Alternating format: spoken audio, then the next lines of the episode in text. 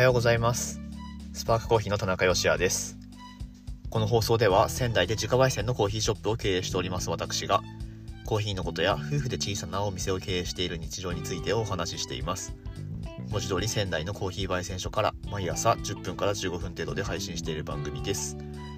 はい、本日はごがつのようか土曜日ですね。はい、緊急事態宣言が、まあ、あの一部の地域では延長されるということで、仙台、宮城県はですね、あのいわゆるまん防がじゅういちにちに解除の、えー、見込みだということなんですけれども、ただ時短要請は、まあ、その緊急事態宣言に倣ってというか月末まで延長という形で、まあ、まあうちのお店はねそれには該当しないですし、ゆえに協力金とかも、ね、あのもらえないんですが、本当にあの夜やられてる業態の、まあ、バーであるとか、はい、夜中心の、えー、レストランとかの方は本当にねあの大変な日々が続くなというふうに思う反面ですね、えー、まあもともとくじ閉店でいちじかんだけ最後カットしておけば、えー、よんまんえんがもらえるというような、まあ、いわば棚ぼた的なところもあるわけで、はいまあ、もちろんそこのねあのもともとくじまでだったお店がもちろん悪いわけではないんですけれども、ただそのお金の使い道ですよね。はい、その配分についてはちょっとあの本当にもう異を唱えざるを得ないというそういう状況に、えー、なっております。はいまあまあましてや私たちは出産子育てっていうのを控えてますので、あれ出産一時金増額の議論ってどこに行ったんでしたっけっていう思いでもう本当にねいっぱいなんですけれども、はいあのもっとね未来を見据えて、えー、どこにそのねあのお金を配分すべきかっていう、もう本当にね沈みゆく船は沈めばいいと思ってますからね私は、えー、というなんかすいません最初からちょっと毒づいた感じになってしまいましたけれどもはいえっとはい今日の放送楽しくやっていきましょう。でえっと連休ですね。はい土日、えー、いかがお過ごしでしょうかとどの口が言うかみたいな感じですけれども、はいえっとまあお気に入りのコーヒーをですねあの思い思いに楽しんでいただければいいのかなというふうに私自身は、えー、ただそのように思っておりますという感じです。はいで母の日が、えー、目前に迫っておりまして、スパークコーヒーではプレゼントに最適なコーヒー豆であるとか、あとは、えー、自家焙煎したコーヒーを使った、まあ、コーヒーバッグとかコーヒーシロップ、水出しコーヒー用のバッグであるとか、あとはちょっといい豆を高級豆を使ったクラフトボトルコーヒーっていう、えー、商品もあったりとか、まあいろいろなニーズに、えー、合わせられるようコーヒーのオリジナル商品っていうのを展開しておりますので、はいあのぜひね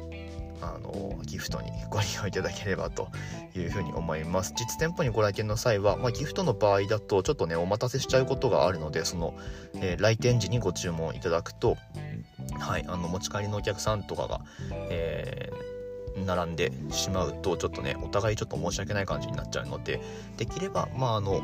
事前にご連絡いただければご予算に合わせてギフトをお作りしてお待ちしておりますし、あとは楽天市場ですね。はいあのもうギフトパッケージされたものっていうのが商品ラインナップしてありますので、はい、そちらぜひご利用いただければというふうに思います。というわけでちょっとまたね冒頭なんだろう今日ははいえー、っと変な感じになっちゃいましたけれどもやっていきましょう。今日はですねレターをいただいておりますので、それに対する返答という形でお話し進めていきたいなと思っております。スニーカーの話から転じてファッションの話を今日はしてみようと思いますので、最後までお楽しみください。この放送は小さなお店を応援するあなたを応援しています。はいということでレターをまず読み上げていきましょうか。はいに通いただいてたんですけれども、はい、もういち通の方はちょっとコーヒー関連のお話だったんですが、それ、えー、必ず取り上げて、えー、お答えしていきますので、まずはひとつめの方ですね。はいえっ、ー、とスニーカー購入されたみたいですが靴はスニーカー派ですかというえー、ふうにレターを短くいただきました。ありがとうございます。はいなんかねスニーカー買いましたって言いましたっけ僕なんか、えー、定休日に買い物行きましたよみたいな話したと思いますけれども、はい靴はスニーカー派ですかというご質問です。でこれに対する短い回答としてはコーディネートによって変えてますというあのことになります。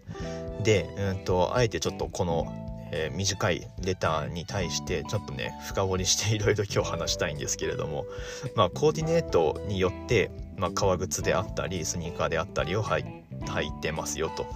いうのが回答ですね。でちなみにそうだな、これ収録してる日の格好どんな感じだったかっていうと、まあ、革靴だったんですよ。革靴を履いていて、まあ、黒の、えー、革靴を履いてたんですけれども、上はニットですね、グレーのニットを着ていて、でボトムスはジーンズだったんですけれども、はい、まあまあそんなコーディネートで仕事をしてたわけなんですが、えっとですねまずスニーカーか靴かみたいな、革靴かみたいな話の前に、見た目を整えておくことってすごく大事だなと思うんですね。まあ、特にあの私自身はお店に立って仕事をしてますので、まあまあ、あの人から見られる仕事なわけですね。なので、うんとまあ、そこに気を配ることって、まあ、つまりね、お客さんに対してこう気を配ってるっていうことにもなると思います。はい。で以前にもなんかこの手の話題でお話はしましたけれども、私たちのお店で扱っているコーヒーっていうのが、まああのね、市場に出回っているものと比べると、まあ、ワンランクもツーランクも上のスペシャルティーコーヒーっていうものを扱っておりまして、まあ、時にはすごく高いコーヒーなんかも、その中でもすごく高いコーヒーをですね扱ったりもしてるわけです。で、えーとまあ、やっぱりその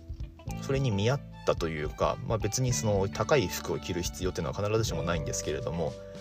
上質さだったり品の良さだったりとか、あとはそうですね、まあ、トレンドなんていうものもちょっと感じさせるような装いっていうのを心がけた方がいいだろうという風な考えに今ではなってるんですね。で、えーと、私自身すごく参考にしているのが エムビー さんっていうファッションブロガー、ファッションメンズバイヤー、インフルエンサー、まあいろいろ肩書きはありますけれども、 エムビー さんっていうね YouTube もやってらっしゃいますけど方がいらっしゃって、で彼の理論っていうのがすごく面白いんですね。洋服っていうのは大きく分けてふたつに大別することができますと。でそれはドレスなもの、まあいわゆるスーツを着るときに、えー、身につけるものですね。まあもちろんスーツ本体、えー、ジャケット、スラックスでシャツであるとかネクタイであるとか革靴であるとかっていうのがドレスアイテムっていうものになります。でもう一つがカジュアルなもので、それは何かっていうと、まあリラックスウェアを想像してもらうと分かりやすいと思います。まあスウェットであるとかパーカーであるとか、まあスウェットパンツ、ジーンズもそうですね、はい、スニーカーであるとかサンダルであるとかっていうもののふたつに大別されますよと。で、えーと、町着として、でしかも町着のおしゃれとして成立させるコーディネートを組むためには、そのドレスアイテム ひゃくパーセント ではなくカジュアルアイテム ひゃくパーセント でもなく、そのドレスアイテムとカジュアルアイテムをバランスよく組み合わせることによって、でそこの、えーまあ、バランスにおしゃれという状態が存在するという理論を エムビー さんはおっしゃってるんですね。はい。えー、いきなりなんかファッションをロジックで語り出すという、まあもうこれがすごく面白くてですね。で、まあ洋服っていうのはそもそも洋のものなので、まあ、西洋人が着て成り立つものであったわけですよね。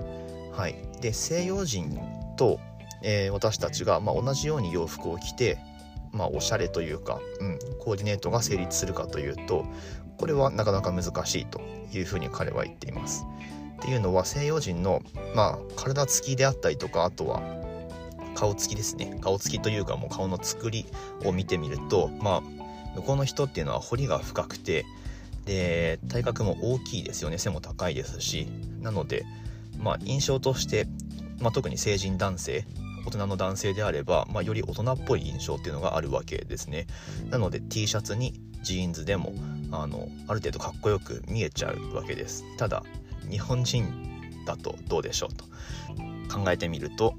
まあ背はそんなに高くはないですし、まあ顔つき、まあ、おじさん臭い人とかもいますけれども、まあまあ総じてちょっと子供っぽいと。で体型も寸胴なことが多いですし、はい、足も短いと。なので、うんとまあ、ちょっと印象として子供っぽい印象が、その T シャツとかジーパンとか、あとスウェットとか、そのカジュアルアイテム ひゃくパーセント で固めてしまうと子供っぽく見えてしまうという問題がありますと。なのでそのドレスアイテムとカジュアルアイテムの、えー、バランスでいうと、ドレスアイテムの方を多めにコーディネートに取り入れると、日本人男性はおしゃれとして成立しやすいですよっていうことをあのずっと提唱しているのが エムビー さんなんですね。でこれを彼の言葉で言うと、ドレスとカジュアルのバランスはななたいさんにしなさいっていうようなことをよく言ってるんですけれども、まあまあえっとでそれに沿ってじゃああの今日私が着ていた服っていうのをもう一度こう振り返ってみるとですね、まずトップスにはあのニットを着てたんですね。グレーのニットですけれども、まあ、これっていうのはニットっていうのはスーツの中に着るものなのでドレスアイテムですと。でジーンズを履いてたんですね。ジーンズっていうのはまあカジュアルアイテムですよね。はい。で、まあ、作業する時とかに使う着ていたものですので、まあ、カジュアルアイテムだと言えるだろうと。えーね、冠婚葬祭の場にジーパンで行くことっていうのは、まあ、普通はありえないわけですね。なのでカジュアルアイテムっていうことになるわけですけれども、ここで、えーまあ、ドレスアイテムとカジュアルアイテムが、えー、と今 ごじゅっパーセントごじゅっパーセント で来てるわけですけれども、そこにじゃあ何を合わせるかっていうと足元ですね。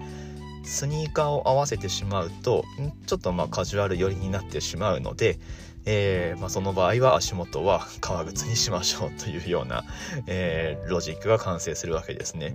はい、まあまあそれだと、うんとまあ、厳密にそのななさんにならないかもしれないんですけども、まあまあそのあたりはざっくりで大丈夫ですということも彼は言っていて、えー、まあなので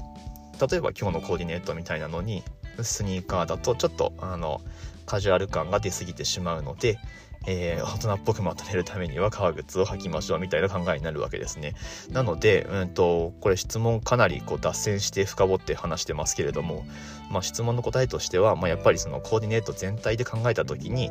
選ぶその靴っていうのを決めてますということになりますね。はい。えーと、多分ね質問者さんはここまで全然求められてはいないと思うんですけれども、なんか面白いのでここまで喋ってみました。ちなみにスニーカー単体で言ったら、もうスニーカー単体が、えー、私自身もっと若い時や学生の頃とかはスニーカー単体を見るのが好きで、ねまあ、ただスニーカーマニアの人って本当にマニアなんで全然そこまで詳しくはないんですけれども、私自身は、まあ、ナイキの靴で言ったらハイテク系よりもあのローテク系ですね、レトロランニングの方が好きで、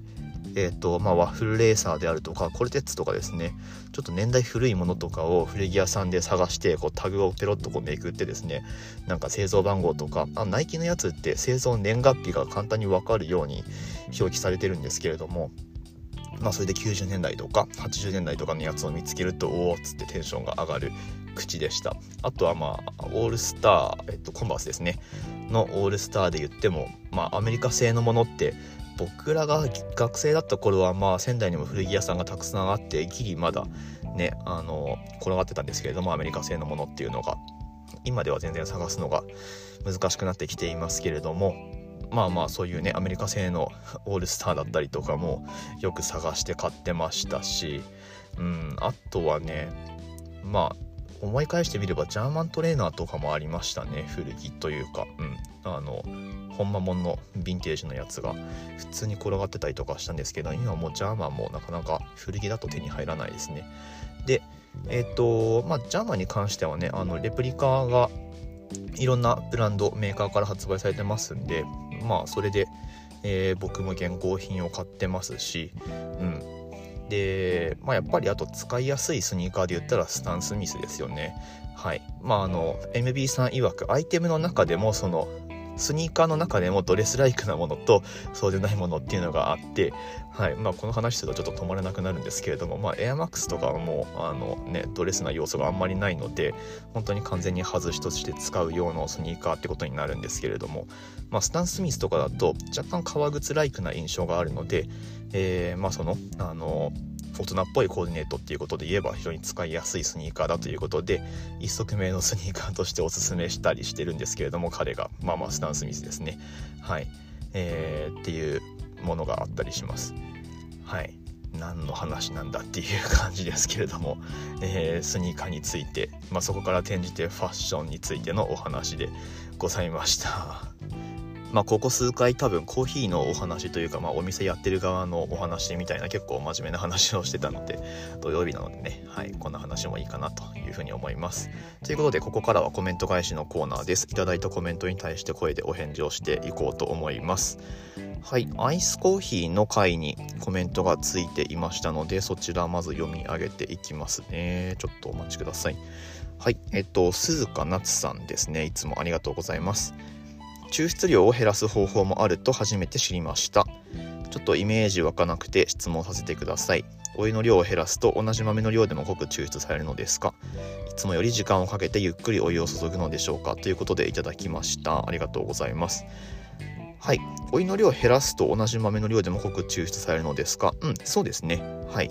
で、えーと、うちの豆のホットのレシピだと じゅうごグラム 使って抽出量 にひゃくシーシー というふうにしてますけれども、えーとうん、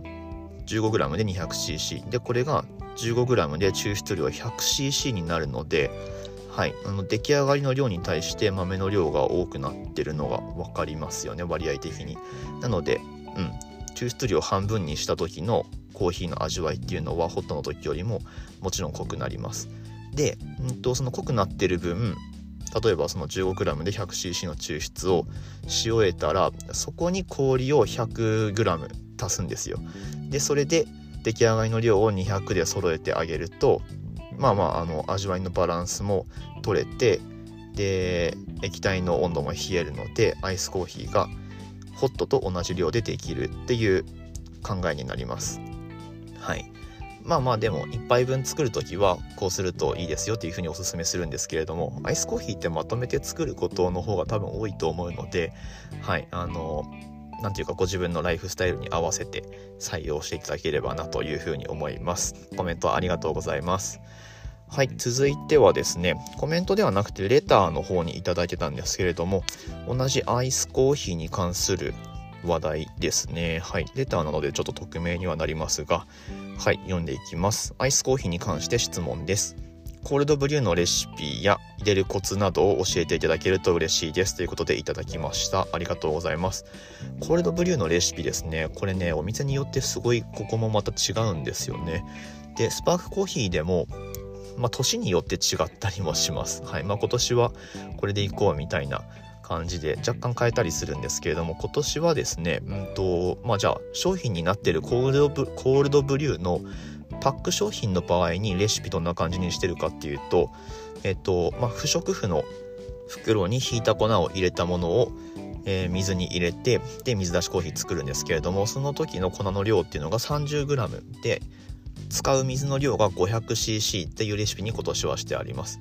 まあ、あの ろくじゅうグラム に対していちリットルの水っていう、これね、実はフレンチプレスとかホットコーヒー作る時にもあのつけ置くやり方の抽出の方法としてのレシピの黄金律みたいなものなんですけれども、まあ、よくあるレシピといえば よ, よくあるレシピです。 さんじゅうグラム で ごひゃくシーシー の水を使うっていう風にしています。まあ、その際ちょっと引き目がえっと粗挽きっていうよりは、むしろいつものペーパードリップと同じくらいの引き目で、えー、細かくしてあげて、でよく味が出るようにっていうような考え方ですね。はい、まあ、ちなみにこのレシピだと、まあ、よくある多分水出しコーヒーの中では少ない粉量で、えー、味を出すっていうやり方だと思うんですけれども、とこのレシピだとうちの イーケー グラインダー使ってるっていうのもあるかもしれないです。あのグラインダーだとちょっと味が出やすいのであまり参考にならないかもしれないんですが、まあ、あのご自宅でも試してみてください。ちなみにつけ置く時間はじゅうじかんからじゅうにじかんくらいですね。なのでこの辺もライフスタイルに合わせてあのやってほしいなと思ってて、なのでじゅうからじゅうにじかんっていう時間の幅にしておけば、まあ、あの夜寝る前寝る前って言っても寝る直前にこうコーヒーの準備とかって多分あまりしないじゃないですか。なのでお風呂入る前くらいに、えー、と仕込んで、で起きてちょっとなんかこうあの身支度してから引き上げるくらいなイメージでじゅうじかんからじゅうにじかんっていう幅にしてありますので、はい、一旦それでやってみてください。ちなみにその不織布の袋とかにあのコーヒーの粉を入れて水に落とす場合に、その袋全体に粉を行き渡らせてから水につけてあげると、まあ、コーヒーの粉全体が濡れて、えー、均一に抽出が進んでいくので、えー、ぜひやってみてください。はい、ここまで聞いてくださってありがとうございました。今日の放送が面白かったという方はですね、ぜひいいねボタンを押していただきまして、コメントなんかもいただけますと、声でお返しをしていきますので、ぜひよろしくお願いします。ちょっと長くなりましたね。すみません。何分くらいが適切なのか、ちょっと未だに測りかねているんですけれども、皆さんに楽しんでいただけるようにですね、アップデートをしていきたいと思っておりますので、引き続きフォローをして楽しんでいただけますと幸いです。ということで、明日の放送でまたお会いしましょう。美味しいコーヒーで一日が輝く Good Coffee Sparks Your Day。 スパークコーヒーの田中でした。